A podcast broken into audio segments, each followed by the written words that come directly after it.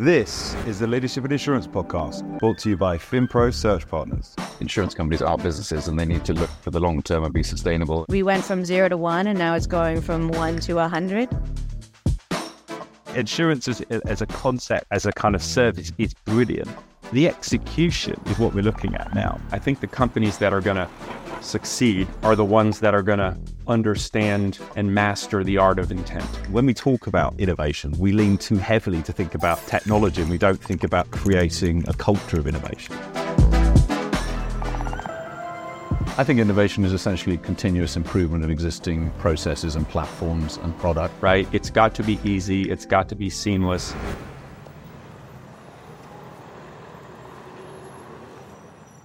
Good afternoon and welcome to the Emerging Tech series of the Leadership and Insurance podcast. I'm your host, Gavin Savage. And on this podcast, we speak to technology founders, executives, and leaders from the world of InsurTech. And today I am very lucky to be joined by Tom Beale, the CTO of Converge. Welcome, Tom. How are you doing? Hi, Gavin. How you doing? Thanks for having me. Yeah, great. Very good. Um, first podcast back since uh, returning from a, a two-week holiday in Spain, so I'm hoping I'm not too rusty. But um, but you were away somewhere recently too, weren't you? Uh, yeah. Well, I, was in New York last week for some work.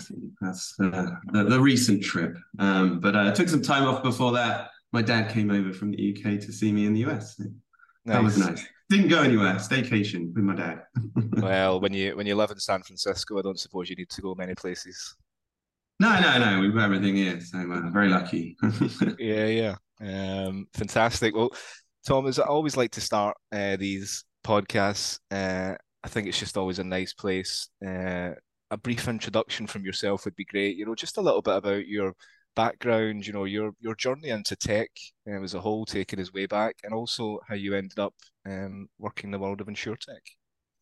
Yeah, absolutely. Um, so I was very fortunate to start my career in uh, penetration testing, kind of early days uh, as that service offering was starting up.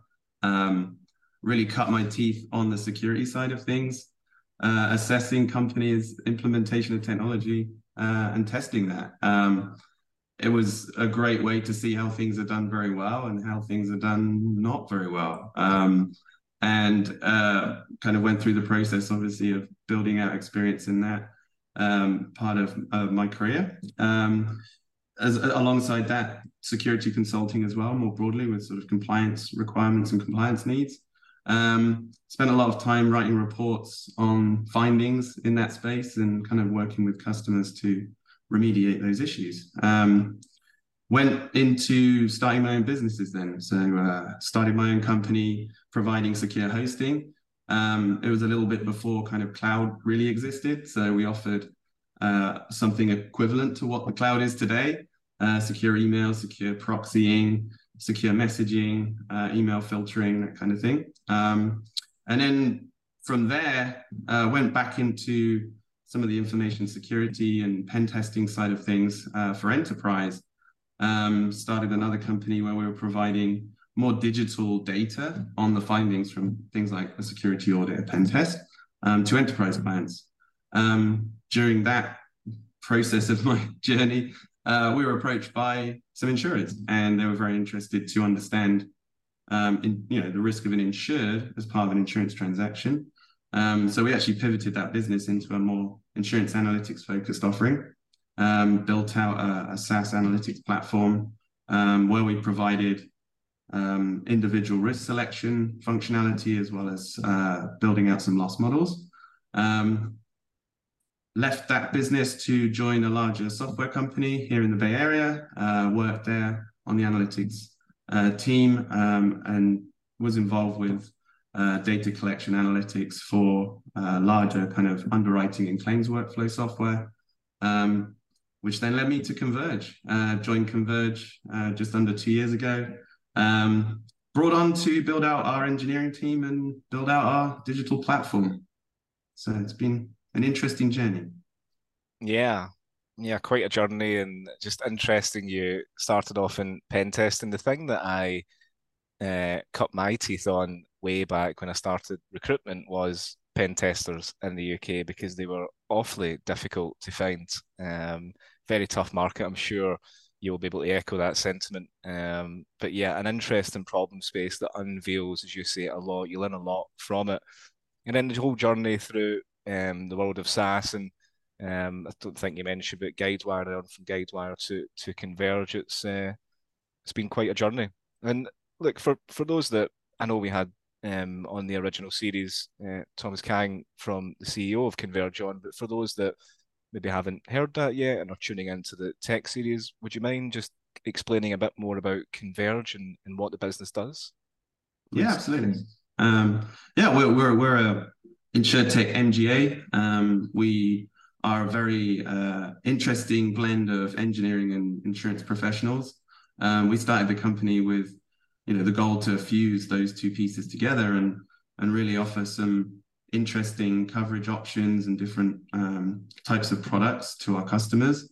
Um, really, and again, I'm saying it again, but really focusing on making sure that the, the insurance professionals are supported by technology and technology supported the other way, um, and that that blend of expertise comes together and, and really helps the customer um, and our you know, brokers and partners. So um, we're we are very tech enabled, but with a very big emphasis on underwriting.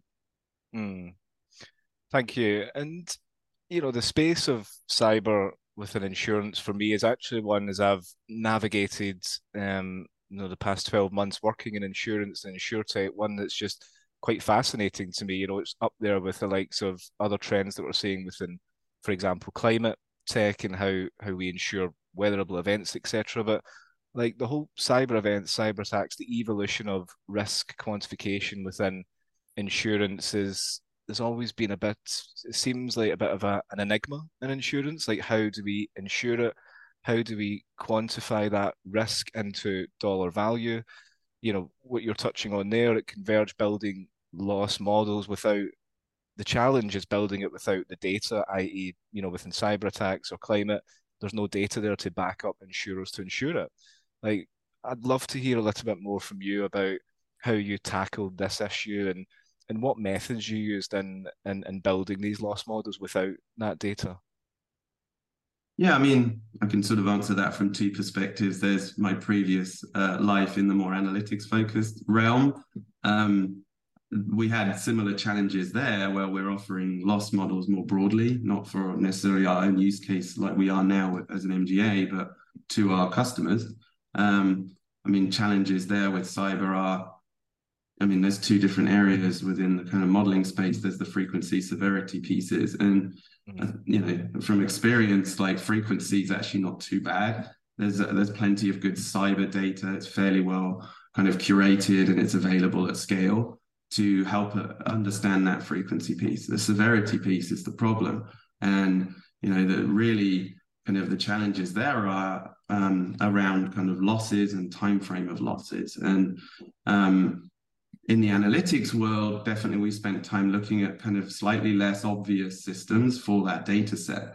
So looking at you know accounting and invoicing systems and uh, kind of talking more with legal uh, services and, and, and, law firms to understand um, some of the impacts of that claims process, the timeframes and the costs at quite a granular level can help with that severity piece.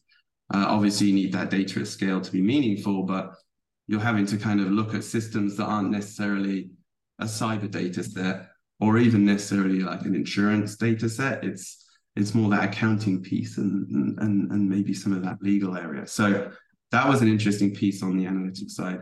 Within an MGA, obviously, we're more fortunate. We've got a claims uh, handling process. We have a claims team. So we have claims data on our side that's very specific to our coverages and our underwriting process. And one of the things we've been doing um, heavily is to bring that together and make sense of that in the same space.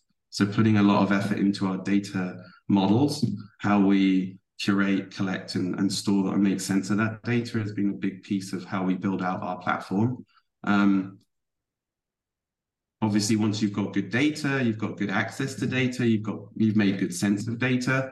Um, applying that to you know scoring and modeling uh, becomes easier because it makes sense and, and, we can do investigations and see whether there's correlation and, and, and, reasonable kind of ways to move forward in that area. So that's really been our main focus is making sure we've got a good foundation to go from and really kind of create that feedback loop of underwriting data, underwriting actions, claims data and claims actions kind of working together. Um, that that really gives us a good view of, of how we're doing as a business specifically. Mm, interesting. And I mean, again, the, the space that is, you know, cyber attacks, cyber events, you know, when we, because I think it Converge, correct me if wrong, you work with large organizations, but you really focus on small to medium enterprises. Um, you know, CISOs or chief security people within these organizations, we see them picking up, you know, quant risk or risk quantification, you know, to try and tackle cyber events. But I think that failure to understand the, the value in it, um, I still see a bit of a challenge there. Like for you, you know, starting out in Converge and to where you guys are now, like what's where where do you think the gaps are within cyber risk management, both from a quant and tech perspective? Like, are there any obvious ones or any trends that you're you're kind of seeing at the moment? I mean, definitely. Uh, I mean, when you get into small businesses, um, there's kind of two pieces to it offering a service that you have to off your own back pick up and do something with and spend time on really is quite a challenge for that small company. They're they're they're trying to make revenue and succeed and survive. I mean, they they have other focus areas. So, you know, traditionally, I think we've offered like services to people as part of a package, and that's worked to a degree. But it requires the the the the the, the company to actually take action off their own back. Definitely, what I'm seeing with requiring companies to obtain insurance or do certain things with certain controls contractually or you know from a regulatory perspective has really helped bake that into the way they do business. Um, so that's definitely one area. It's kind of a forcing function but it it definitely has helped us see obviously an uptick in smb submissions and requests for insurance and we're seeing very specific limits because of contractual requirements for example. Um, from a controls perspective, that's definitely happening too. Um, where I'm also seeing kind of an interesting space is where we're obviously seeing small companies utilize very powerful cloud platforms, embedding some of these controls into those spaces and making it very easy to implement those into your technology stack as a small company is key. Um, it's a it's a low friction way to to make sure that controls are being implemented. Mm. So do you feel like the the kind of reticence of cyber insurance is is really not there anymore? Because again, small to medium businesses, you know, they have there will be things that they're trying to focus heavily on, and there's things that are nice things to have, and and I always think cyber's in that nice to have. It's like it probably will never happen to us. It's low frequency you know, it could be high impact, but you know, who's going to attack us? You know, who's going to want to hack into us and provide with that? Probably not. So we'll just leave that for down the line. Like, do you see that reticence still there when you approach businesses, or do you think people are really on top of it now and, and, and definitely put it in the top three, four things that they must have? I think it's definitely much more prominent in people's minds. I mean, ra- ransomware has helped no end yeah. to like really bring that home. It's, you know, it doesn't discriminate. It's pretty broadly rolled out. I mean, if you're running a vulnerable version of something, you can easily become a victim. Attackers are very sophisticated in making you click a link, transferring some funds. You know, like they're getting pretty good at that side of things. And I think we've all seen those emails come in on a daily basis. And some of them you have to double take. And they're, they're you know, they're, they're, they're an obvious entry point. And I think people are very much more aware of the risk of that happening um, especially kind of senior leaders within those smaller businesses. Um, boards are definitely more conscious of it. Um, it's a conversation topic that comes up frequently. But as I was saying, like contractually, if you want, if you're a small business and you want to work with another business, we are seeing a lot more, you know, requirement to have insurance, cyber insurance specific coverage, as well as other insurance coverage, um, for you to even sort of enter into that transaction with the other party and that's helping kind of drive the the kind of need for insurance. But as part of that offering in the cyberspace, we obviously work with you know those companies to to, to talk about controls and, and there's risk management as part of that. So um, coming up with a very frictionless way of um, going through that process with that insured uh, is is important. But that requirement to have it is definitely helping a lot. Mm. And how is the process for you know going through a you know assessing one's infrastructure, assessing one's you know need for a for cyber insurance and and and that resiliency in there? You know, you guys, it's quite clear. You it's it's all about you know frictionless. It's easy. It's accessible for for you guys, where is the kind of differentiator in, in, what you're providing? It's a very competitive market now. We're seeing more and more and more um, of these types of companies trying to solve this problem and bring a more easy route to market to be insured from a cyber perspective. Like, what is it that stands you guys out? Is it is it the tech stack? Is it is it is it really the technology behind it that's really powering this to be so efficient? Uh, it's a bit of both. So we've spent a lot of time really kind of breaking out um, how we perceive the risk of an insured on our side and mapping that to our coverages. And that's important from a uh, understanding kind of the impact of how we structure what we're offering in a quote option and coverages associated. So that's a kind of insurance plus tech thing. On the tech side, you know, we, we we've really pushed hard on building out a true platform, architecting something that's scalable so that as an insurtech MGA starting out, we have the flexibility to try out new ideas, try out new insurance products quickly. Um, there's a lot of interesting movement in this space.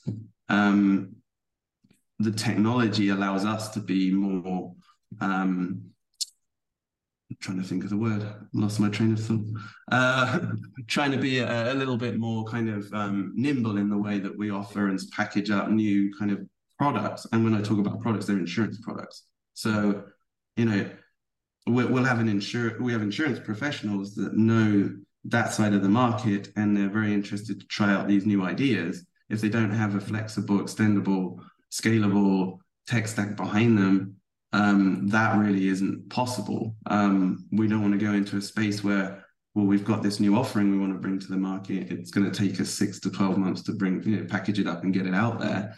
Um, we, we've architected a platform that allows us to load in these new ideas and kind of get them out to market quicker. So for us, that that obviously helps us, you know, adapt um, according to market conditions, but also offer new, uh, more exciting kind of options there in the on the insurance side from a cyber perspective. Um, it's important as well on the tech side, um, you know, to to focus on that real time assessment piece um, as well as maintaining an on, ongoing assessment of the risks that you have as part of your portfolio. Um, we are a, a transactional platform for underwriting and claims management, but there's a big analytics piece to it too. There's a lot of data collection. There's a lot of assessment going on to manage the, the, the performance of our portfolio as we grow that out. So it's transactional plus analytics platform together. Um, all of that's built to do real time analytics and real time data collection and real time assessment. So our underwriting flow is a real time process. The system is helping the underwriter go through a process to underwrite um, either manually or automatically um, as part of that transaction. Um, so the big goal of that is you know, turnaround time and automation. Mm. And so, I mean, what's what is turnaround time for you guys at the moment? You mentioned six to twelve months being potentially maybe a, an older process style or what clients are used to. Like, how quickly can can you guys turn that around with your real time analytics and you know extensive tech platform? It's I'd imagine fairly quick. Oh, I mean, I mean, transactionally, I mean, on a sort of submission side of things, at the probably most granular level, I mean, you're looking at minutes. Um, wow. Uh, that's important because we want throughput and it's a volume. In SMB, it's a volume thing. So turnaround time is really important. There's a lot of automation in there that obviously really helps with the volume approach too. Um, when you get into more complex, um, you know, larger account underwriting processes, that still applies, but you know we're there to kind of help the underwriter collect the data that they need more manually in space but it's the same same kind of transaction flow at that point.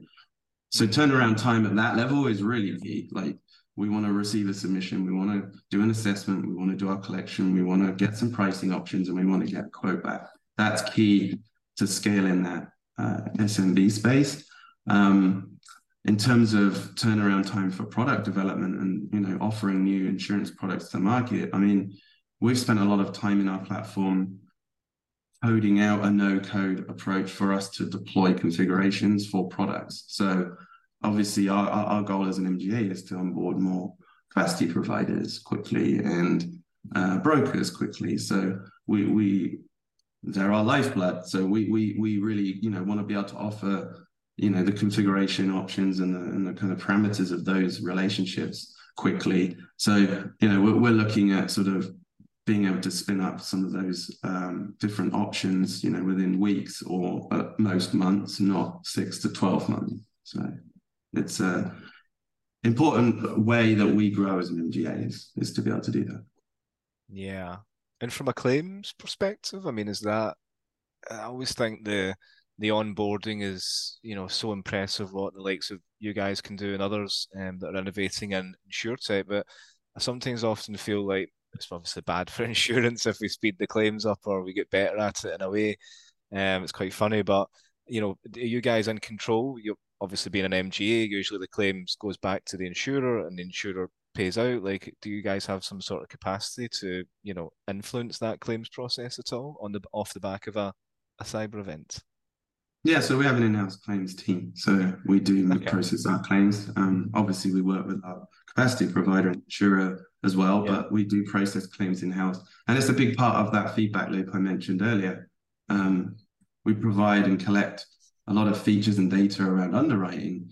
Um, but when you apply that to the claims process as well in house, you've got a really nice feedback loop from a from an efficiency standpoint and process standpoint amongst the company. But you know, behind all of that is a is a very well curated data set that's end to end.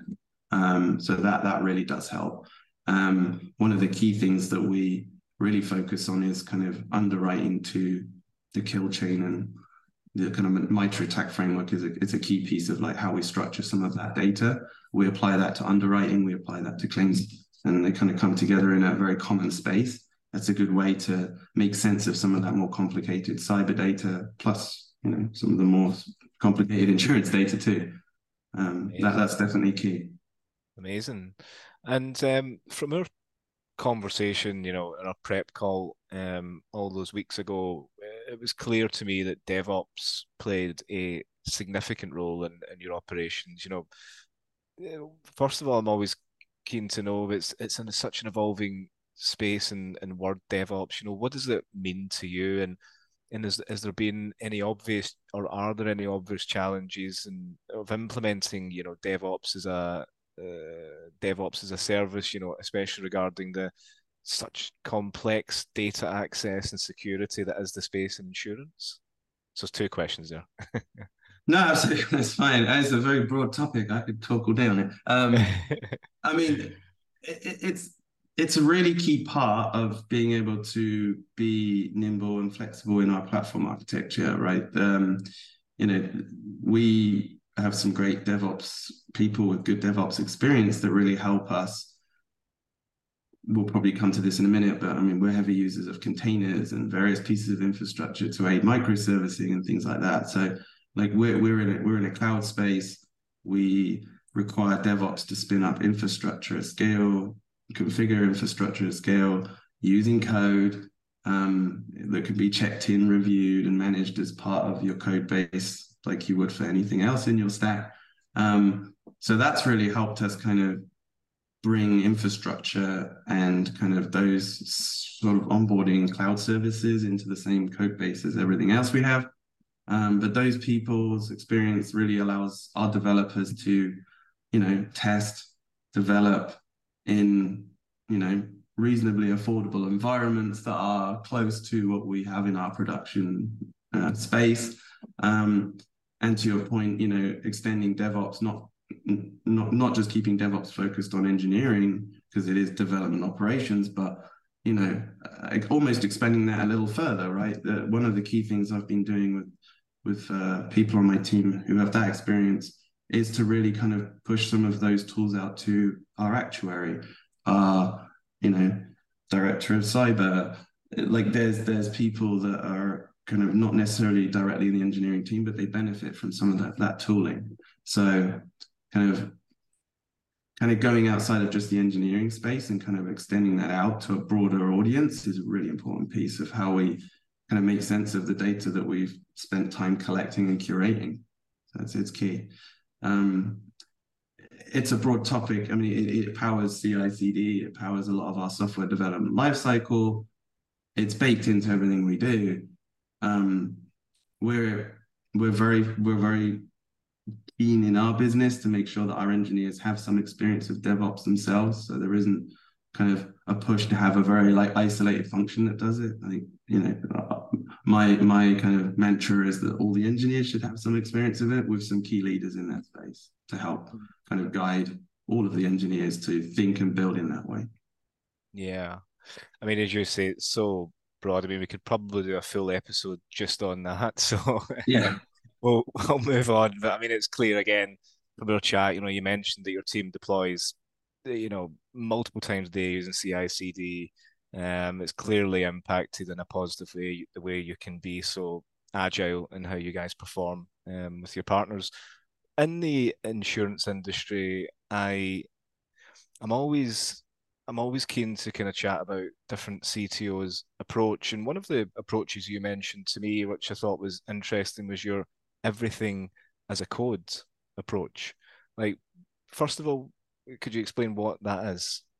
What is kind of everything as, as a code approach? Yeah, so it's funny. We have like two two pieces. There's everything as code and then no code at all. Um, so I could kind of go into both. It's kind of interesting, but um, yeah. from an engineering perspective, everything as code is just making sure that you know everything that we do on the engineering side you know related to our stack is uh, built out configured and maintained as code. So um, i mentioned previously cloud infrastructure. So all of your infrastructure that you you know build and load into an environment is handled and managed through a code base. Um, just as much as we have microservices built in Python, that's a code base. Um, just as much as we have a front end built in React, that's a code base. Your infrastructure is all code too.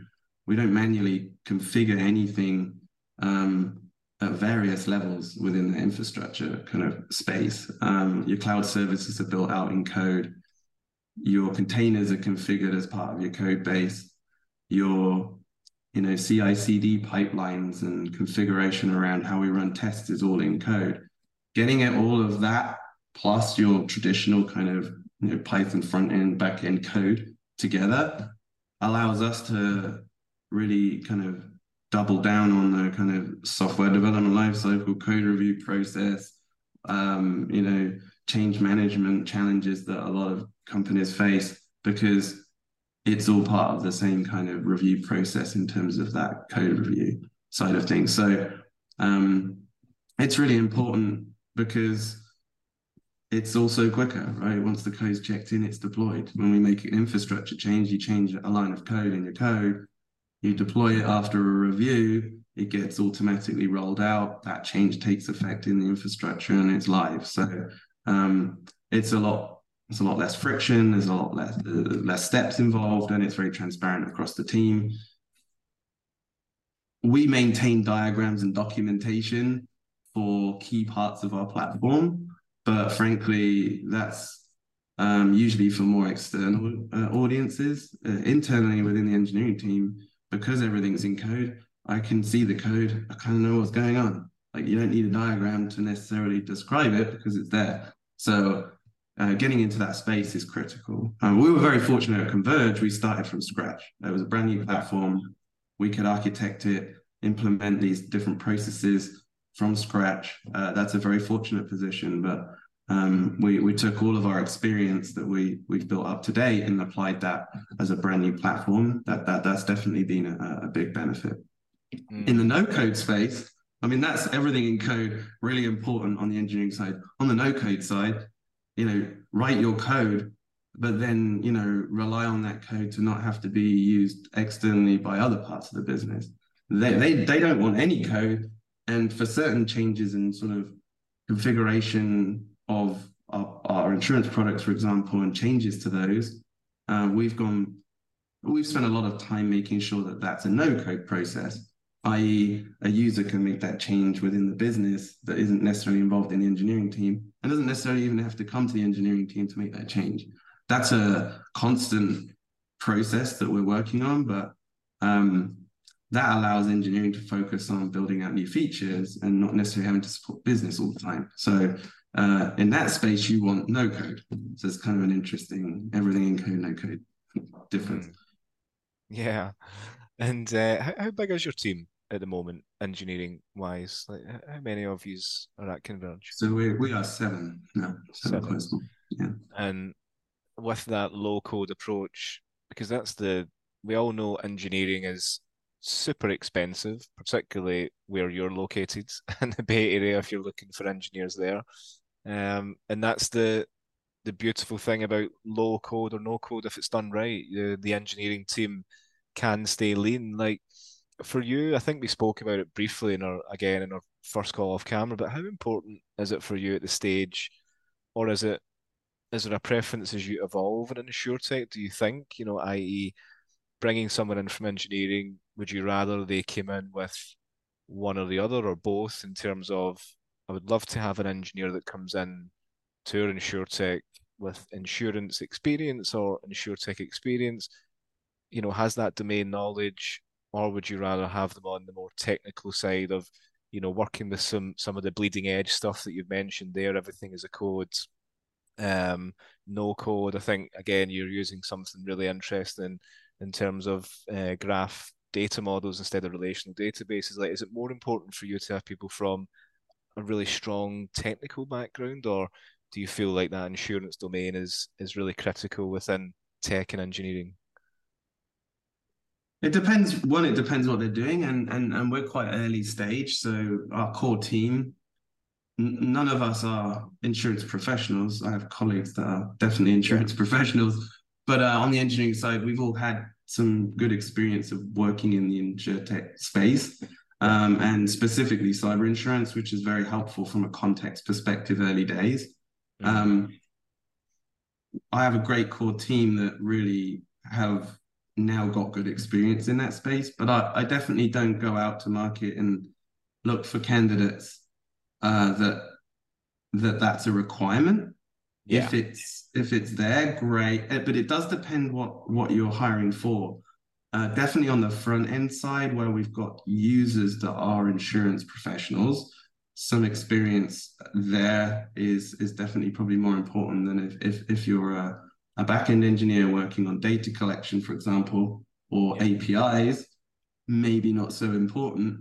Um, or you know, are you, are you more involved with building out a digital rater and therefore like some experience of how things are rated and, and what actuarial processes happen there? I mean, that that's definitely a preference. So it does depend what what you're kind of being primarily tasked to do. Uh, we're in a fortunate space where we work very closely with our insurance professional colleagues, and uh, we've gained a lot of experience from them. I think vice versa, they've gained a lot of experience from us on the engineering side. So um, that's helped us kind of come up to a good level. Um, I definitely wouldn't say it's a requirement though. It's definitely uh, preferred though, if it is there. Yeah, yeah, no, it's something I hear a lot. It's always very much, uh, it's never an essential, but um, I think it's obviously advantageous, but it's always interesting to get your take. And I think that was really interesting. Maybe if it's on the front end, then yes. On the back end, not so much. Um, really going down to a more granular um, level. I guess before we kind of conscious of your time, but before we finish up, I'm always keen to kind of unpack the culture of of one's company, you know, there's such early stages where it's constantly evolving, new people are coming in, like, you know, uh, as a hiring manager, as a, as, you know, now the CTO, um, what is what is the culture? What is the culture at, at Converge? Do you think is it is it harbored on, you know, for example, something like the lean startup is constant iterations, constant innovation, collaboration. Like, how do you kind of define your startup um, culture at Converge? I, I, mean, people's everything. So hiring the right characters and people, uh, I, am I'm really proud to have a very diverse team.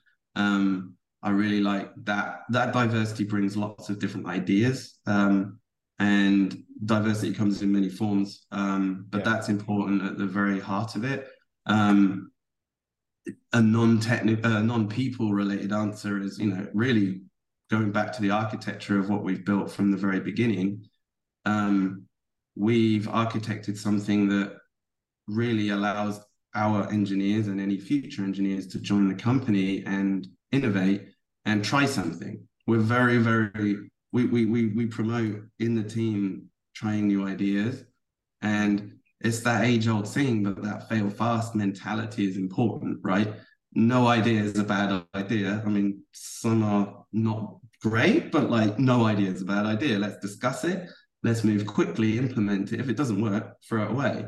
If you've got an architecture that allows you to run that POC, validate the output and the results of it quickly, and then productionize it quickly, then you are able to constantly innovate and take people's ideas and actually make them happen. Um, we we highly encourage that amongst the team, um, and that that I think helps when you're in the engineering space to kind of feel like you're able to, you know, grow in your role, uh, learn a new technology.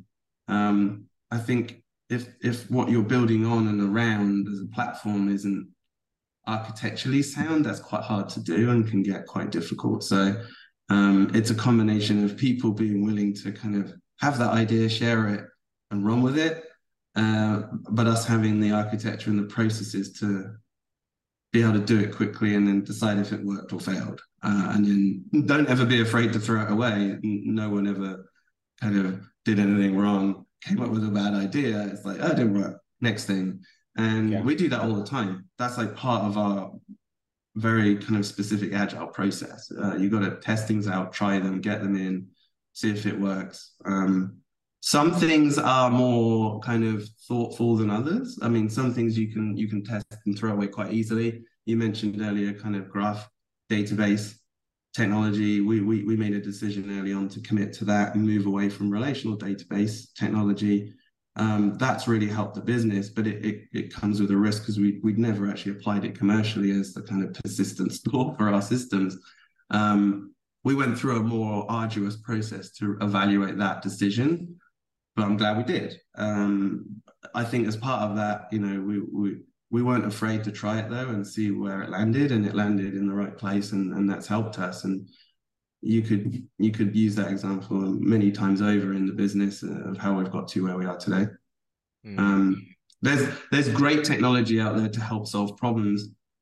Uh, go out and try it out and see if it works. Um, the it's it's it's it's it's always been that way, but it's getting even more important to have that mindset with ML and AI and all of the advancements in that space. That is not slowing down. That's getting faster. So you've got to have a system you can implement that around. Um, so yeah, it- it's important to have both the mindset and the people, a good team.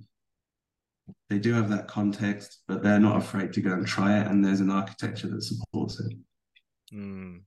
Well, clearly it comes starts from you know the leadership, um, those within those uh, respective roles like yourself, and you foster that environment to allow these engineers to be able to come to the table with their ideas and and be able to fail at something, and, and that's okay. We'll throw it away. We'll start again because I think that's so important. You know, within engineering, it's um you know so it can be quite an introverted space, um, and I just think that you know creating that environment which clearly just from listening to you speak that's obviously an environment you've naturally created within your team. So yeah it sounds great. It sounds great and it's and, and it's very important i think um, on you know a team structure from a team structure perspective like, you got to make sure that as as as your engineers increase their experience you know those leaders can impart knowledge to new joiners and and there's a flow there. So that's very important too.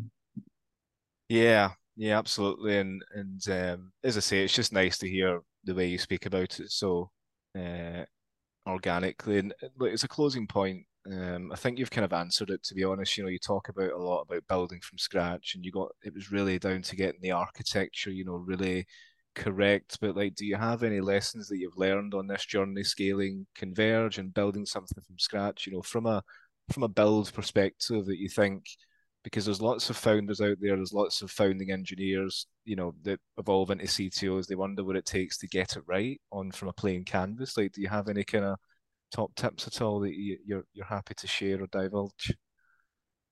Yeah, yeah, absolutely. I mean, I there's slightly more interesting ones, and then there's like there's the kind of age old sort of slightly more boring ones. I mean, the the the more interesting ones definitely. I mean, I, I don't mean to harp on about architecture, but watch tech debt, right? Like if you can start out with a reasonable design and a good architecture to build from, always ask questions about what debt you're accruing in the tech side.